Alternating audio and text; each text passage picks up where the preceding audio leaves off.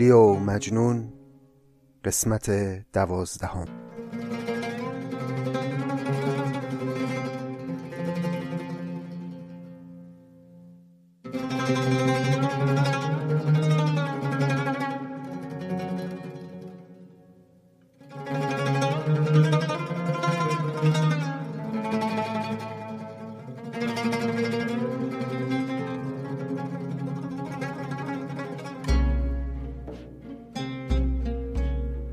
سلام.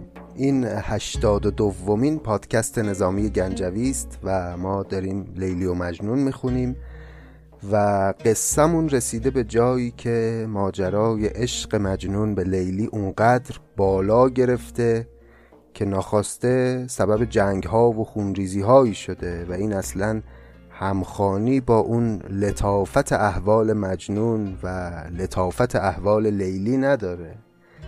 اجازه بدید قبل از ادامه قصه بریم یه بخش دیگه از مقدمه کتاب لیلی و مجنون رو بخونیم و بعد بریم و داستان رو پی بگیریم. این ابیاتی که در این قسمت می‌خونیم بخشی از مقدمه است که به ما نشون میده که نظامی چقدر درگیر بوده با مسائل علمی زمانه خودش. مجموعه ای از نکات علمی رو مطرح می‌کنه در این ابیات نظامی که از وضعیت کره زمین هست و چگونگی به وجود اومدن برآمدگی ها و ناهمواری ها در زمین کوه ها دره ها تا موضوعات مربوط به جو و بخارات هوا و آنچه که خارج از جو زمین هست مثلا ستارگان سیارات و این فضای بینهایتی که بالای زمین وجود داره تا چگونگی رویش دانه های گیاهی و این گونه مسائل که البته زبان پیچیده ای هم داره و در نهایت طبق معمول نظامی از همه اینها نتیجه خداشناسانه خودش رو می‌گیره. پس بشنوید این ابیات رو از مقدمه کتاب لیلی و مجنون.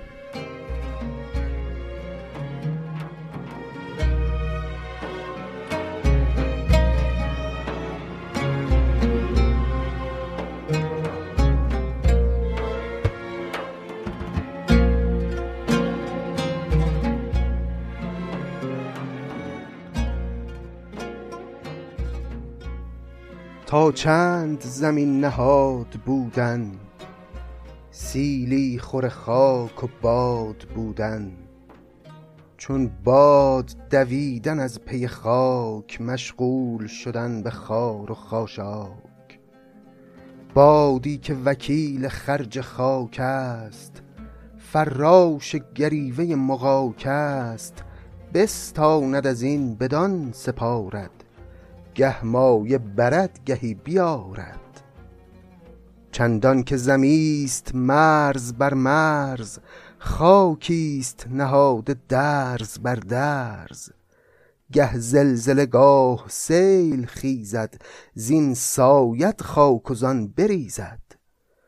چون زلزله ریزد آب ساید در زیز خریت وا گشاید وان درز به صدمه های ایام وادی کده ای شود سرانجام. جویی که در این گل خراب است خاریده باد و چاک آب است.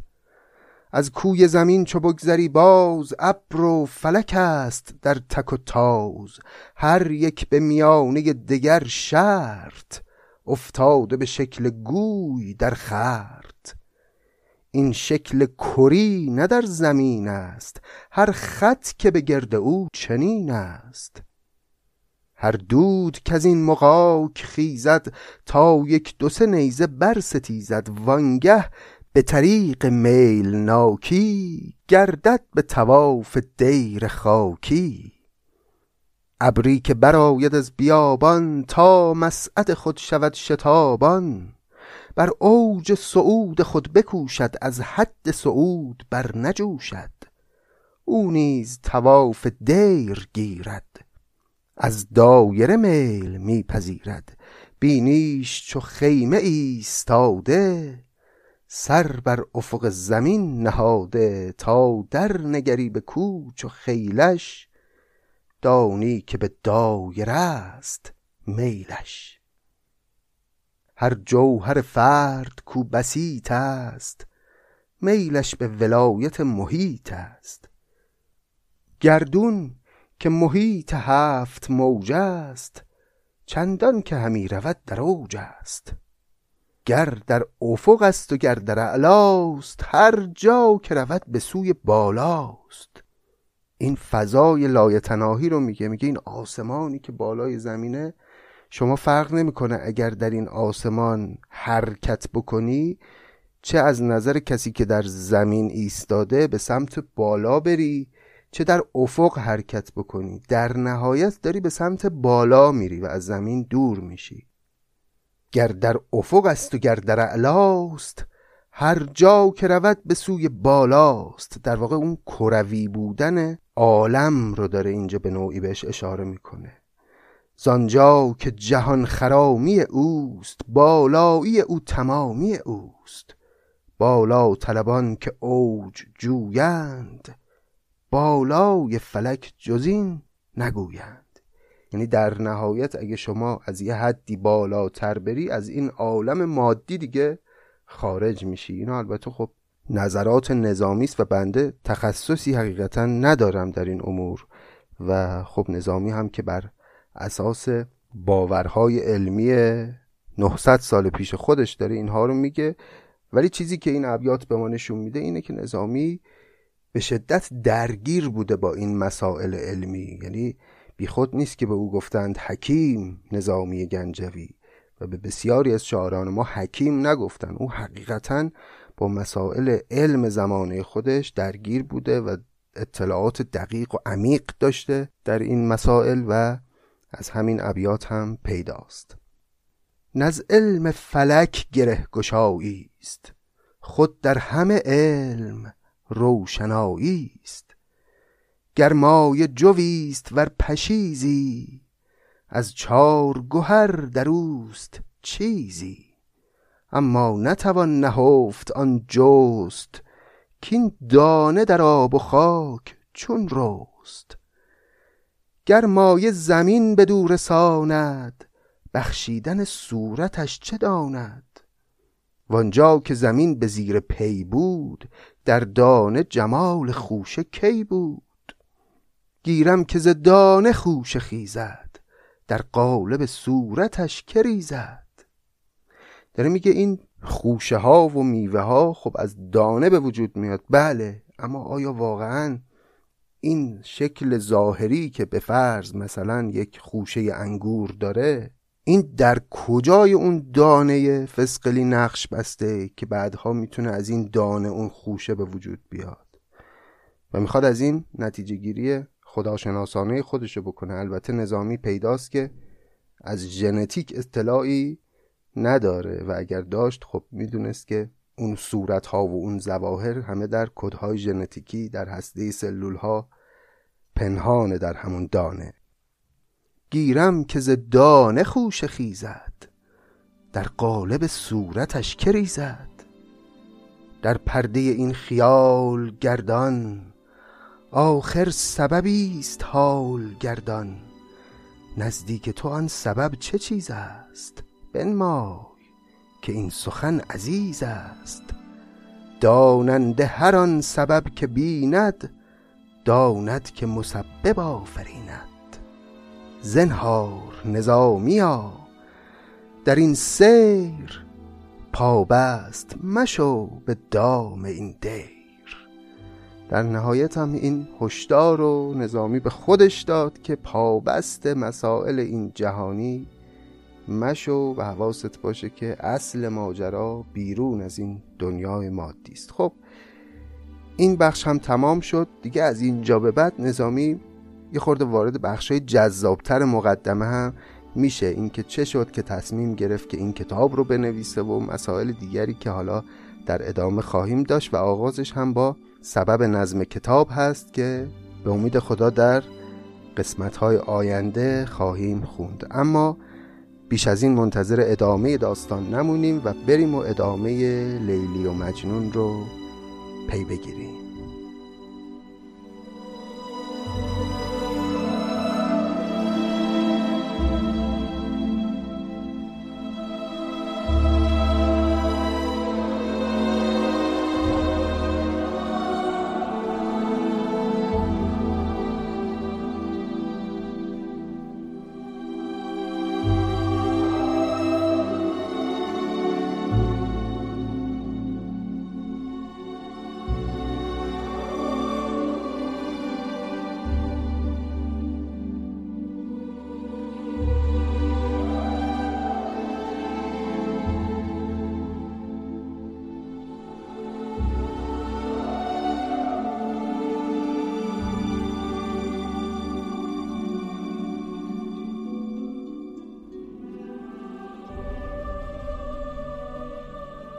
دوستان در قسمت قبل قصه به اونجا رسید که نوفل برای حمایت کردن از مجنون و برای اینکه به او قول داده بود که بالاخره یه جوری لیلی رو به او میرسونه وقتی مجنون بهش گلایه کرد که تو هیچ کاری نمی کنی دست به شمشیر برد و لشکر کشید سمت قبیله لیلی. جنگی راه افتاد و خونها ریخته شد و مجنون همین صحنه های خشن جنگ رو می‌دید. و دوچار نوعی تعارض و تناقض می‌شد. از طرفی می‌دونست که این جنگ به خاطر او راه افتاده و از طرفی هم خب راضی نبود که بلایی بر سر قبیله لیلی بیاد. دلش نمی‌خواست یه مو کم بشه از سر کسان لیلی. این شد که اگرچه خودش هم در سپاه نوفل بود اما با تمام وجود طرفداری طرف مقابل رو می‌کرد. بعدم این طرفداریه رو پنهان هم نمی‌کرد. هر وقت که لشکر قبیله لیلی یک موفقیتی در جنگ پیدا می‌کرد مجنون آشکارا ابراز خوشحالی می‌کرد و خب این باعث شد که لشکریان نوفل ناراحت بشن از او بگن ما به خاطر تو اومدیم جونمون رو گذاشتیم کف دستمون وقت تو داری طرفداری دشمن رو می‌کنی؟ مجنون هم می‌گفت بابا این دشمن که شماها دارید میگید من بهش میگم یار. میل دل مهربانم آنجاست آنجا که دل است جانم آنجاست. من نمی‌تونم هواخواه دشمنان قبیله لیلی باشم که شماها باشید. خلاصه با همه این احوال جنگ به درازا کشید و شب شد و دو لشکر رفتن برای استراحت. فردا صبح نوفلیان دیدن که ای بابا قبیله های مختلف لشکر فرستادن به حمایت از قبیله لیلی و یک سپاه عظیم تشکیل شده و اینجا بود که نوفل فهمید که اگه بخواد با این وضعیت به جنگه شکستش حتمی است.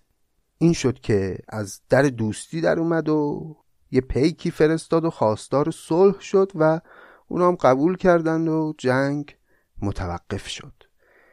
مجنون که این وضعیت رو دید اومد سمت نوفل و اتاب کرد به او که آخه مرد حسابی اینطوری می‌خواستی به من کمک کنی؟ تو که کار منو خرابتر کردی. اگه من ذره امید داشتم که شاید یه روزی بتونم خانواده لیلی رو راضی بکنم تو که یه ذره امید ما رو هم برباد دادی که با این کارات. اینا رو گفت و منتها نوفل در پاسخ باز هم مجنون رو آروم کرد. گفتش که چرا ناامید شدی؟ کی گفته کار ما تموم شده؟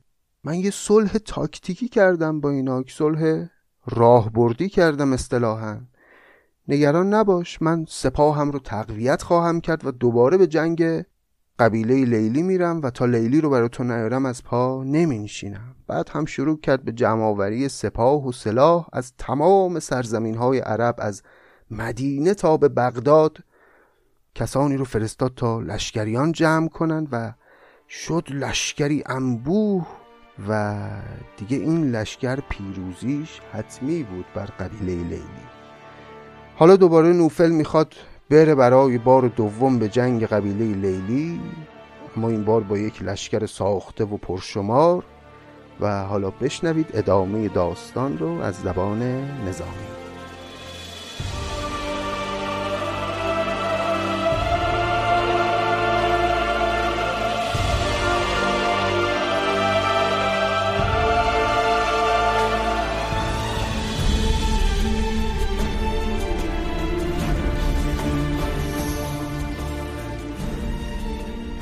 گنجین گشای این خزینه سر باز کند ز گنج سینه کان روز که نوفلان سپه راند بیننده بدو شگفت درماند. از زلزله مساف خیزان شد قله بوقبیس ریزان. پس اینگونه این بخش رو نظامی آغاز کرد که نوفل با چنین سپاه بزرگ و انبوهی حرکت کرد به سمت قبیله لیلی آنچنان که قله بوق و بیس از حراس عظمت یک چنین لشکری ریزان شد. قله بوق و بیس یک کوهیه در اطراف مکه. خسمان چو خروش او شنیدند در حرب شدند و صف کشیدند. سالار قبیله با سپاهی بر شد به سر نظارگاهی. صحرا همه نیزه دید و خنجر. وافاق گرفته موج لشکر. از نعره کوس و ناله نای دل در تن مرده می‌شد از جای. رایی نک جنگ را بسیچد رویی نک روی از آن بپیچد. زان گونه که بود پای بفشرد. سیل آمد و رخت بخت را برد. پس وقتی این لشکر انبوه اومد به سمت قبیله لیلی بزرگ قبیله رفت بالای یک بلندی به همراه مردان جنگی خودش و دیدن که بله بیابان تا بیابان رو این لشکر گرفته و رایی نه که جنگ را بسیچد روی نه که روی از آن بپیچد نه راهکار و توانی داشت برای اینکه بتونه به خوبی بجنگه با چنین لشکری و نه می‌تونست که از زیر این جنگ فرار کنه. پس تصمیم گرفت که با تمام وجود نبرد کنه با لشکر نوفل اگرچه شکستش تقریبا مشخص بود. زانگونه که بود پای بفشرد. سیل آمد و رخت بخت را برد. قلب دو سپه به هم برافتاد. هر تیغ که رفت بر سر افتاد. از خون روان که ریگ می شست از ریگ روان عقیق می رست دل مانده شد از جگر دریدن. شمشیر خجل ز سر بریدن. شمشیر کشید نوفل گرد می کرد به حمله کوه را خورد می ساخت چو اژدها نبردی زخمی و دمی دمی و مردی. بر هر که زدی کدینه گرز بشکستی اگرچه بودی البرز. بر هر ورقی که تیغ راندی در دفتر او ورق نماندی. کردند نبردی آنچنان سخت که از اره تیغ تخته شد تخت. مقصود از تخته اینجا تابوته. تخت های قبیله لیلی همه تابوت شدن یاران چو کنند هم انانی از سنگ برآورند خانی. پرکندگی از نفاق خیزد پیروزی از اتفاق خیزد. این دو بیت رو هم در واقع نظامی نظر خودشو گفت که وقتی یاران با هم هم انانی کنن همکاری کنن پیوستگی کنند از سنگ برآورند خانی. خانی یعنی چشمه حوزچه یعنی هر کار ناشدنی رو می‌تونن به انجام برسونن. پرکندگی از نفاق خیزد. پرکندگی یا پرگندگی همون پراکندگیه که حاصل نفاق حاصل همدل نبودن پیروزی از اتفاق خیزد. بر نوفلیان خجسته شد روز گشتند به فال سعد فیروز. بر خسم زدند و برشکستند کشتند و بریختند و خستند. جز خسته نبود هر که جان برد. وان نیز که خسته بود میمرد. یعنی اون کسانی که جان بردن از دست نوفلیان و کشته نشدند قطعا دیگه زخمی رو شدن دست کم. خسته به معنای زخمی جز خسته نبود هر که جان برد. وان نیز که خسته بود میمرد. اون کسی هم که زخمی شده بود آنچنان زخمی شده بود که چندانی نمی‌تونست زنده بمونه. پیران قبیل خاک بر سر رفتند به خاک بوس آن در. وقتی وضعیت به اینجا رسید دیگه پیران قبیله لیلی شکست رو پذیرفتند و خاک بر سر یعنی در اوج بیچارگی و تواضع رفتند خدمت آقای نوفل برای اینکه بگن آقا رحم کن به ما. پیران قبیله خاک بر سر رفتند به خاک بوس آن در. کردند بسی خروش و فریاد که ای داور داد ده بده داد. ای پیش تو دشمن تو مرده ما را همه کشته گیر و برده. با ما دو سه خسته نیزه و تیر بر دست مگیر و دست ما گیر. یک ره بنهین قیامت از دست کاخر به جز این قیامتی هست. تا دشمن تو سلیح پوشد شمشیر تو به که باز کوشد. یعنی یه لحظه امان بده به ما. بذار یه نفسی بکشیم دیگه طاقت نداریم. ما که از پی تو سپر فکندیم. گر عف کنی نیازمندیم.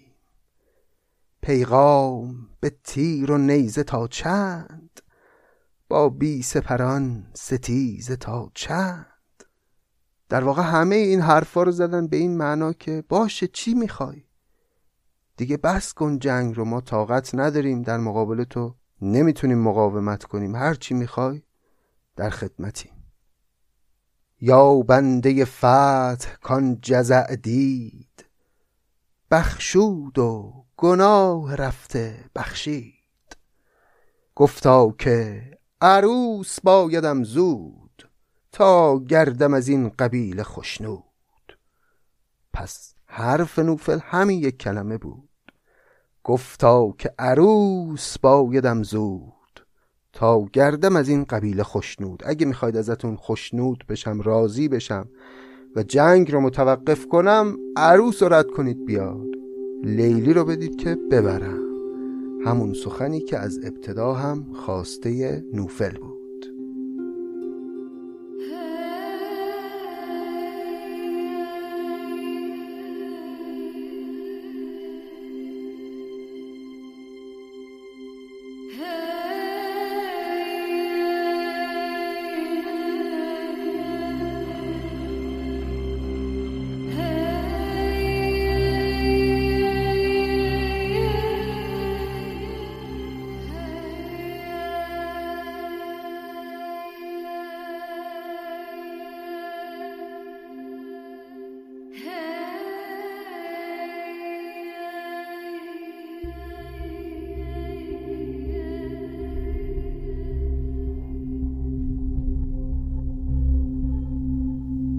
آمد پدر عروس غمناک چون خاک نهاد روی بر خاک.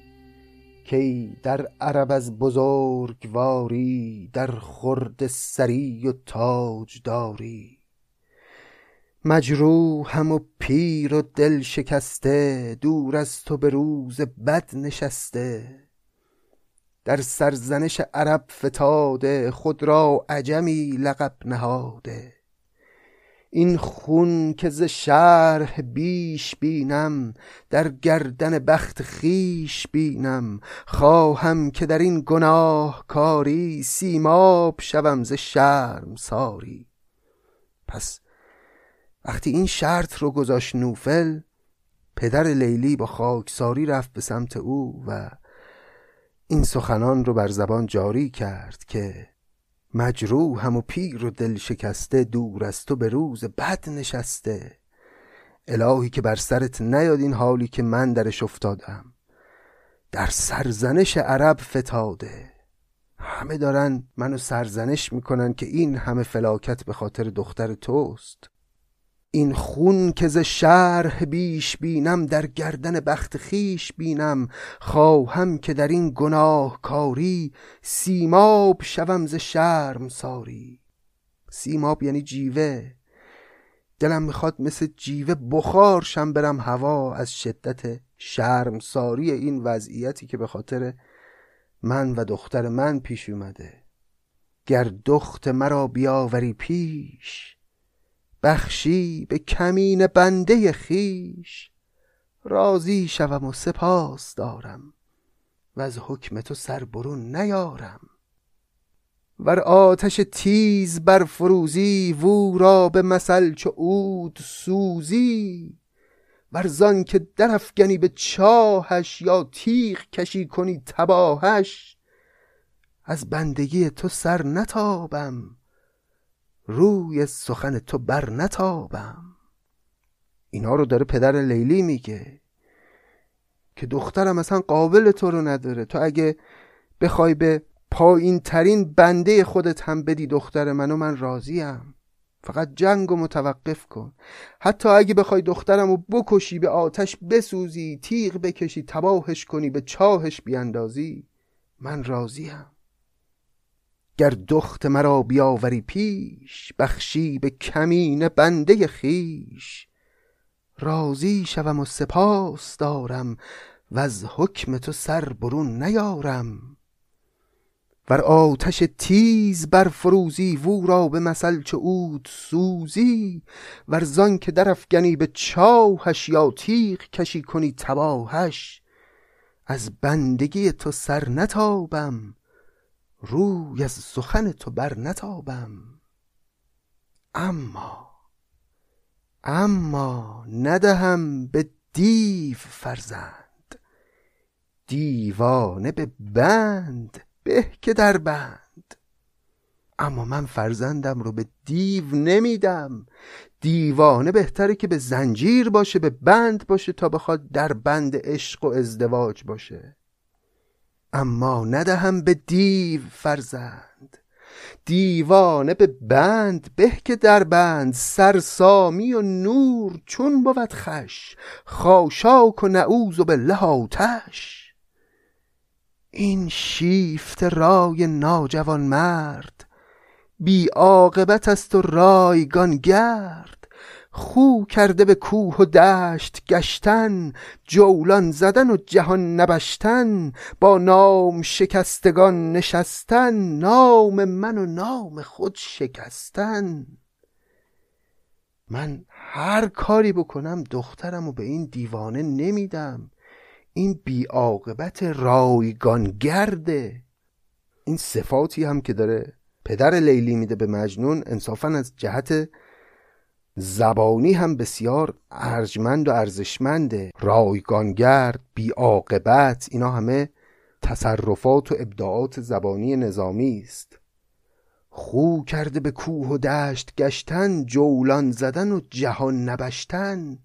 این پسره کاری نداره در این دنیا جز گشتن مثل دیوونه ها تو صحراها. جهان نبشتن یعنی جهان رو در نوردیدن. یعنی از این صحرا میره به اون صحرا از این سرزمین به اون سرزمین. این مرد زندگی نیست. با نام نشستگان نشستن نام من و نام خود شکستن. با آدم های لاعبالی و دیوانه مثل خودش نشست و برخواست می‌کنه. هم نام خودش رو شکسته خودش رو به عنوان دیوان مطرح کرده. هم آبروی منو برده که همه می‌دونن به خاطر دختر من داره این کارا رو می‌کنه. در اهل هنر شکست کامی بهزان که بود شکست نامی. اهل هنر که میگه مقصود انسانهای با فضیلته میگه نزد انسانهای با فضیلت.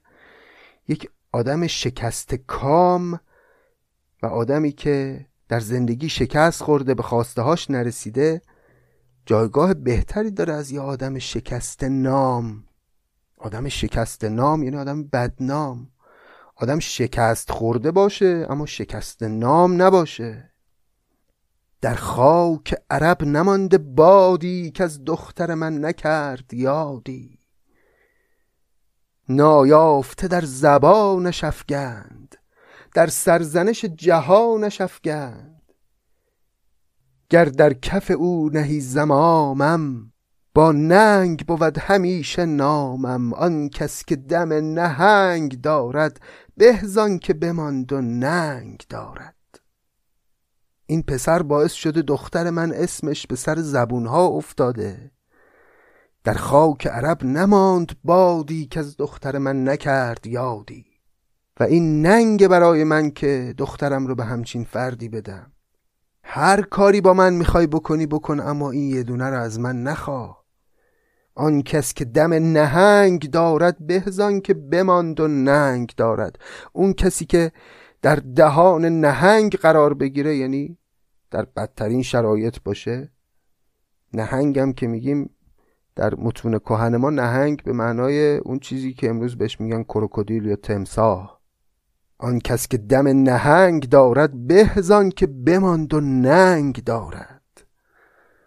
گر هیچ رسی مرا به فریاد آزاد کنی که بادی آزاد.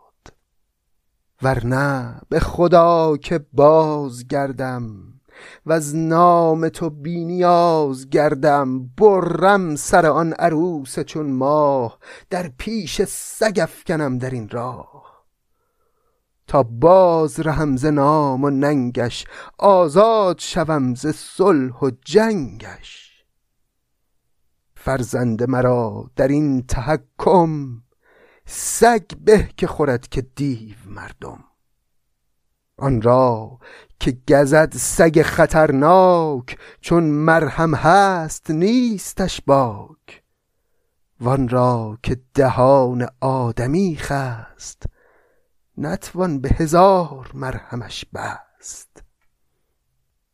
این بود سخنان پدر لیلی سخنانی عجیب و متعصبانه که اون تعصبهای اعراب بادیه و نگاه زشت اونها به شخصیت زن از سر تا سر این کلمات میریخت و حجت رو بر نوفل تمام کرد که گفت هر کاری بخوای می‌کنم.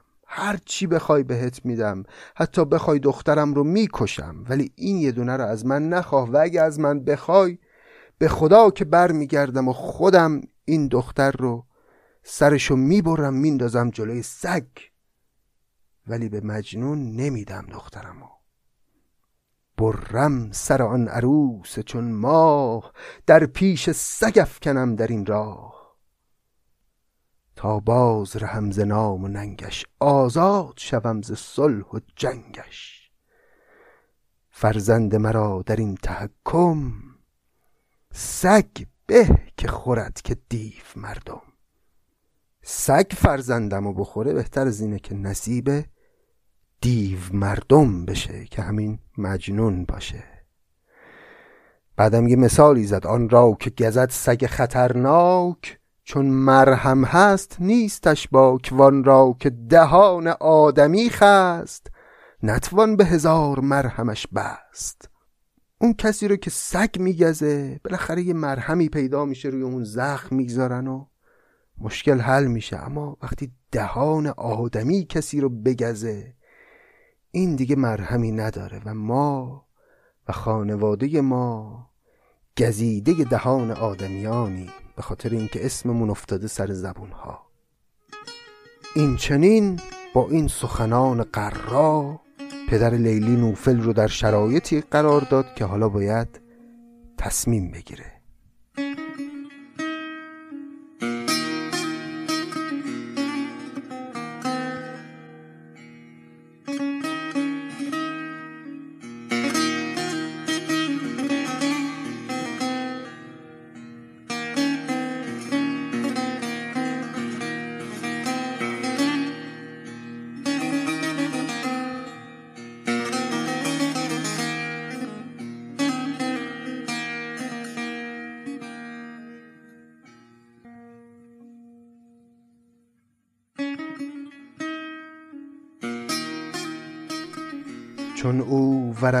چنین فرو خواند نوفل به جواب او فرو ماند. زان چیر زبان رحمت انگیز بخشایش کرد و گفت برخیز. من گرچه سرآمد سپاهم دختر به دل خوش است و خواهم. چون می ندهی دل تو داند. از تو به ستم که می ستاند؟ هر زن که به دست زور خواهند نان خشک و اسید شور خواهند. من کامدم از پی دعاها مستغنیم از چنین جفاها. این پاسخی بود که نوفل به پدر لیلی داد که گفت بلند شو. من گرچه سر آمد سپاهم دختر به دل خوش است و خواهم. حالا این همه جنگ کرده و خون ریخته دختر رو هم به دل خوش می‌خواد. گفت که من که به زور نمی‌تونم از تو دختر بگیرم. تو اگه راضی نباشی که این وصلت نمی‌تونه سر بگیره. چون می ندهی دل تو داند. از تو به ستم که می ستاند. من به ستم از تو دختر نخواهم گرفت. هر زن که به دست زور خواهند نان خشک و اسیده شور خواهند. اسیده یه نوعی از حلواست. میگه اگر زنی رو به زور بگیرن اون زن حلوای شیرین نیست نان نرم نیست نان خشک و اسیده شور حلوای شور. من کامدم از پی دعاها مستغنیم از چنین جفاها. من اهل این که بخوام تو جفا کنم و تو رو بخوام در یه چنین شرایط تلخی قرار بدم نیستم. این پاسخها رو نوفل داد به پدر لیلی اما شاید هنوز تا اینجای کار امیدی باشه برای اینکه خب بشینن حالا یه فکری بکنن به حال این پسر دیوانه مجنون. اما کسانی الان میان وسط و کارو خراب می‌کنن. آنان که ندیم خاص بودند با پیر در آن خلاص بودند.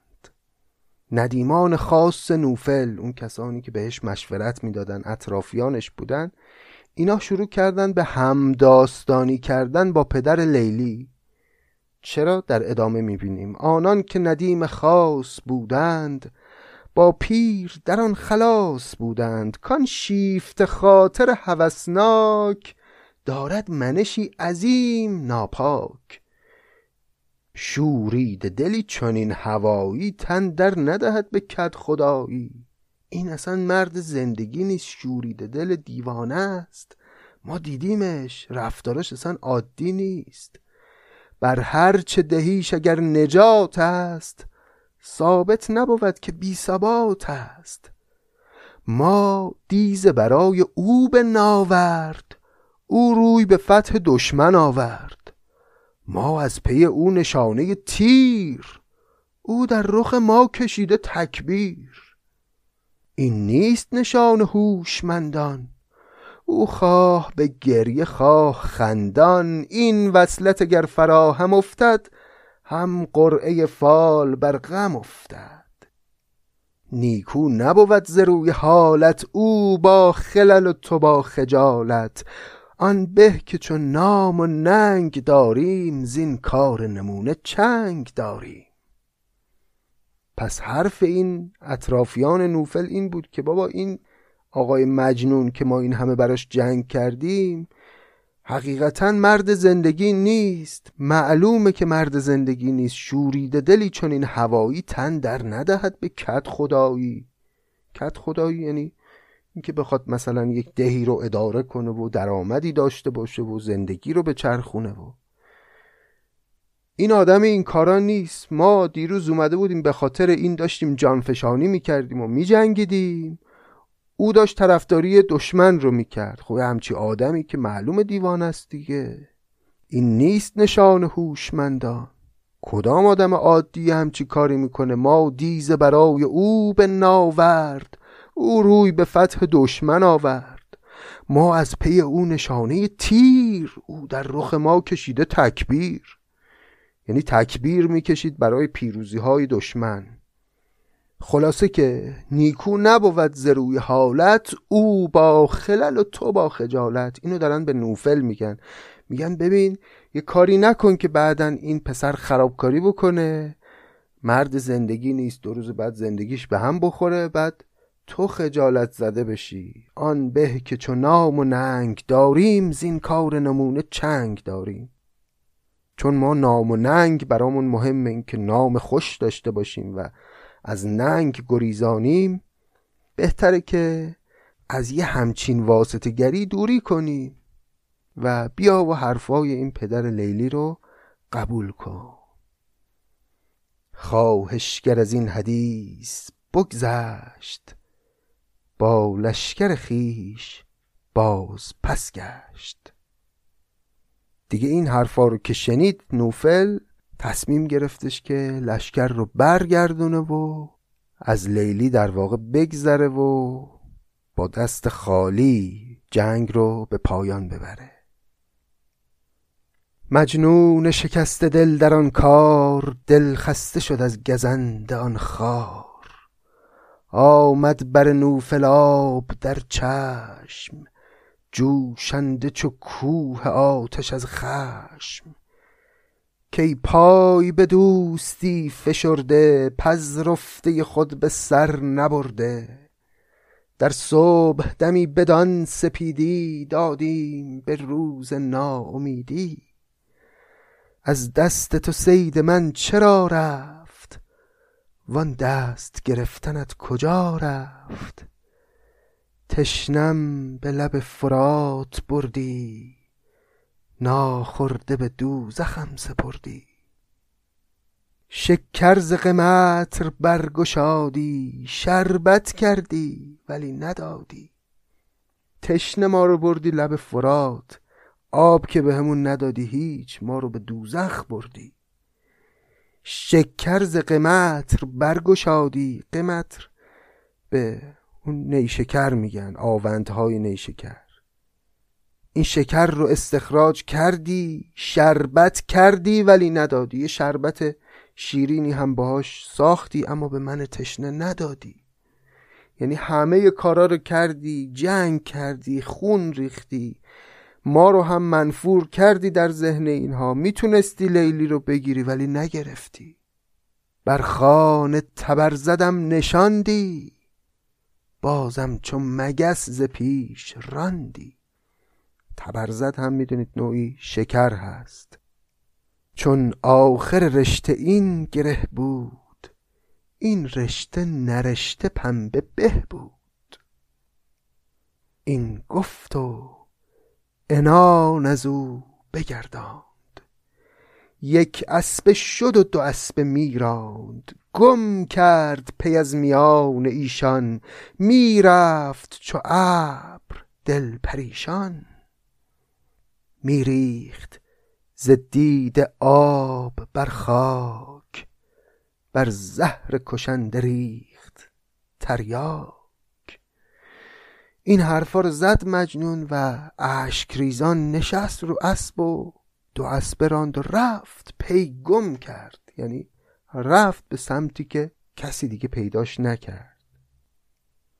نوفل چو به ملک خیش پیوست با هم نفسان خیش بنشست. مجنون ستم رسیده را خواند تا دل دهدش کزو دلش ماند. جستند بسی در آن مقامش افتاده بود از جرید نامش. گم گشتن او که ناروا بود آگاه شدند که از کجا بود. خب نوفل خیلی مجنون رو دوست داشت خیلی دلش می‌خواست برای او کاری بکنه. وقتی برگشت به قرارگاه خودش شاید فکر می‌کرد مجنون دوباره میاد به جمع اونها و به یارانش گفت مجنون رو پیدا بکنید بیاریدش. من یه دلجویی ازش بکنم ولی هرچه گشتن مجنون رو پیدا نکردن و دیگه برای همه مسلم شد که او برای همیشه رفته و شاید دیگه هیچ وقت نوفل و نوفلیان مجنون رو نبینن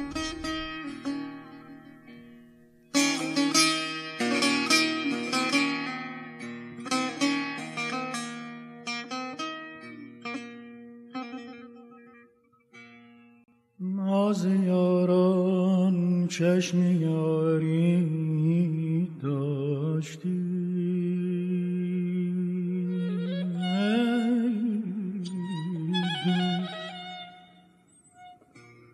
ما یاران چشم یاری داشتی. خود غلط بود آنچه می پنداشتی خود غلط بود. آنچه می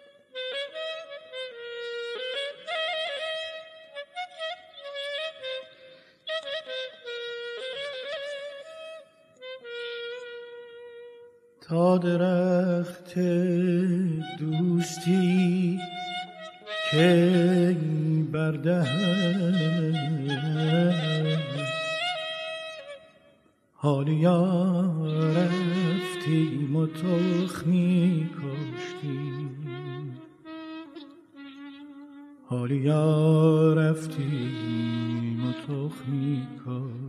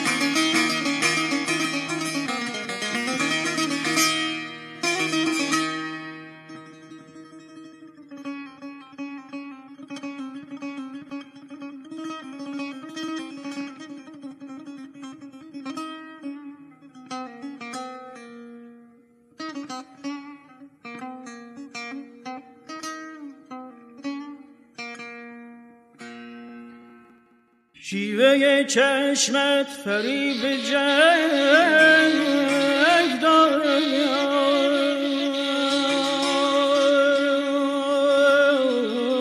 ما ندانستیم ندانستیم و صلح کاشتیم ما ندانستیم و صلح